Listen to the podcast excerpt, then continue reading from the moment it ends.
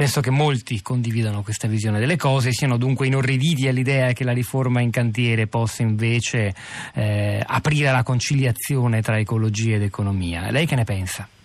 Ma io penso che ci siano luoghi eh, dove effettivamente è necessario tenere alta l'attenzione eh, perché rimangano, perché siano preservati da qualunque intervento che possa turbare eh, condizioni che sono effettivamente eh, uniche e assolutamente quindi da salvaguardare. Però bisogna fare attenzione perché i parchi hanno dimostrato in questi anni di essere un volano che può consentire intorno a queste punte di eccellenza eh, con quelle caratteristiche, può consentire di avviare dei processi virtuosi di fruizione, di conoscenza, di eh, partecipazione. Ecco, eh, la capacità di, di eh, creare intorno a queste a queste località, in Italia ce ne sono uh, di splendide, eh, creare delle, mh, delle, forme di attenzione nuove, partecipate. Questo è, è, un fatto decisamente nuovo che la legge, la, la riforma eh, prevede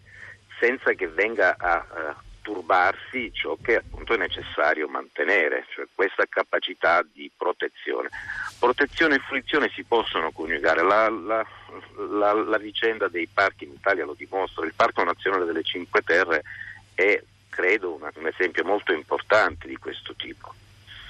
E Alessandro, peraltro il, il, parco che lei rappresenta, quella meraviglia eh, che incontra mare e, e, e montagna in Liguria, è davvero forgiato, forse più di altri, più di tutti gli altri, me lo dica lei, dall'intervento umano, voi stessi lo ricordate, la, l'agricoltura che ha disegnato quei, quei terrazzamenti che fanno del, del, del, paesaggio delle Cinque Terre un'unicità, il mare che è a ridosso come in tutta la Liguria, che in realtà è una linea sottile di terra in cui mare e montagna si incontrano e quindi anche i prodotti, le acciughe dal mare, il vino sono parte integrante della storia di quel parco, non sono un, un elemento sopraggiunto eh, quando l'uomo è arrivato a turbare equilibri preesistenti, no? È infatti, giusto vederla così. In, questo, in questa è un'eccezione le Cinque Terre?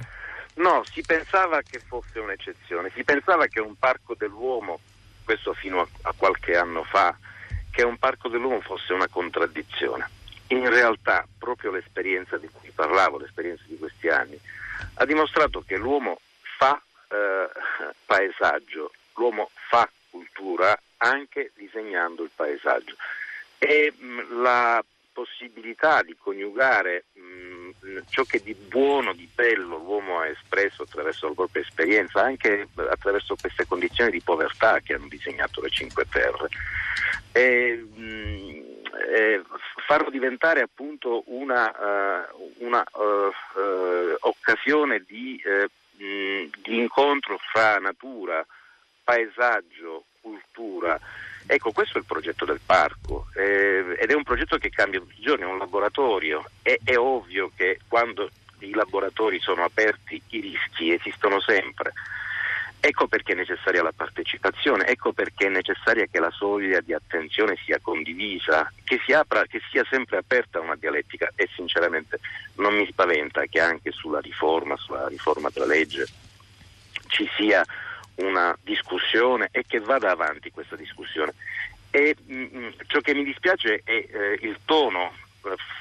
allarmato, forse troppo allarmato, che a volte si, si alza eh, come se questo, questa nuova riforma, che pure dice cose molto importanti, per esempio sul piano triennale dei parchi, sulla possibilità di disegnare un progetto più a lungo termine, con un finanziamento dedicato, ciò che la legge dice sulle aree marine protette, con una nuova possibilità di, di, di azione, di protezione delle aree marine protette. Ecco, mi dispiace che mh, mm, si, si eh, sovrapponga a un'analisi anche, mh, anche, difficile, anche pesante, eccetera, eh, si sovrapponga questo tono che secondo me toglie ossigeno alla, al confronto.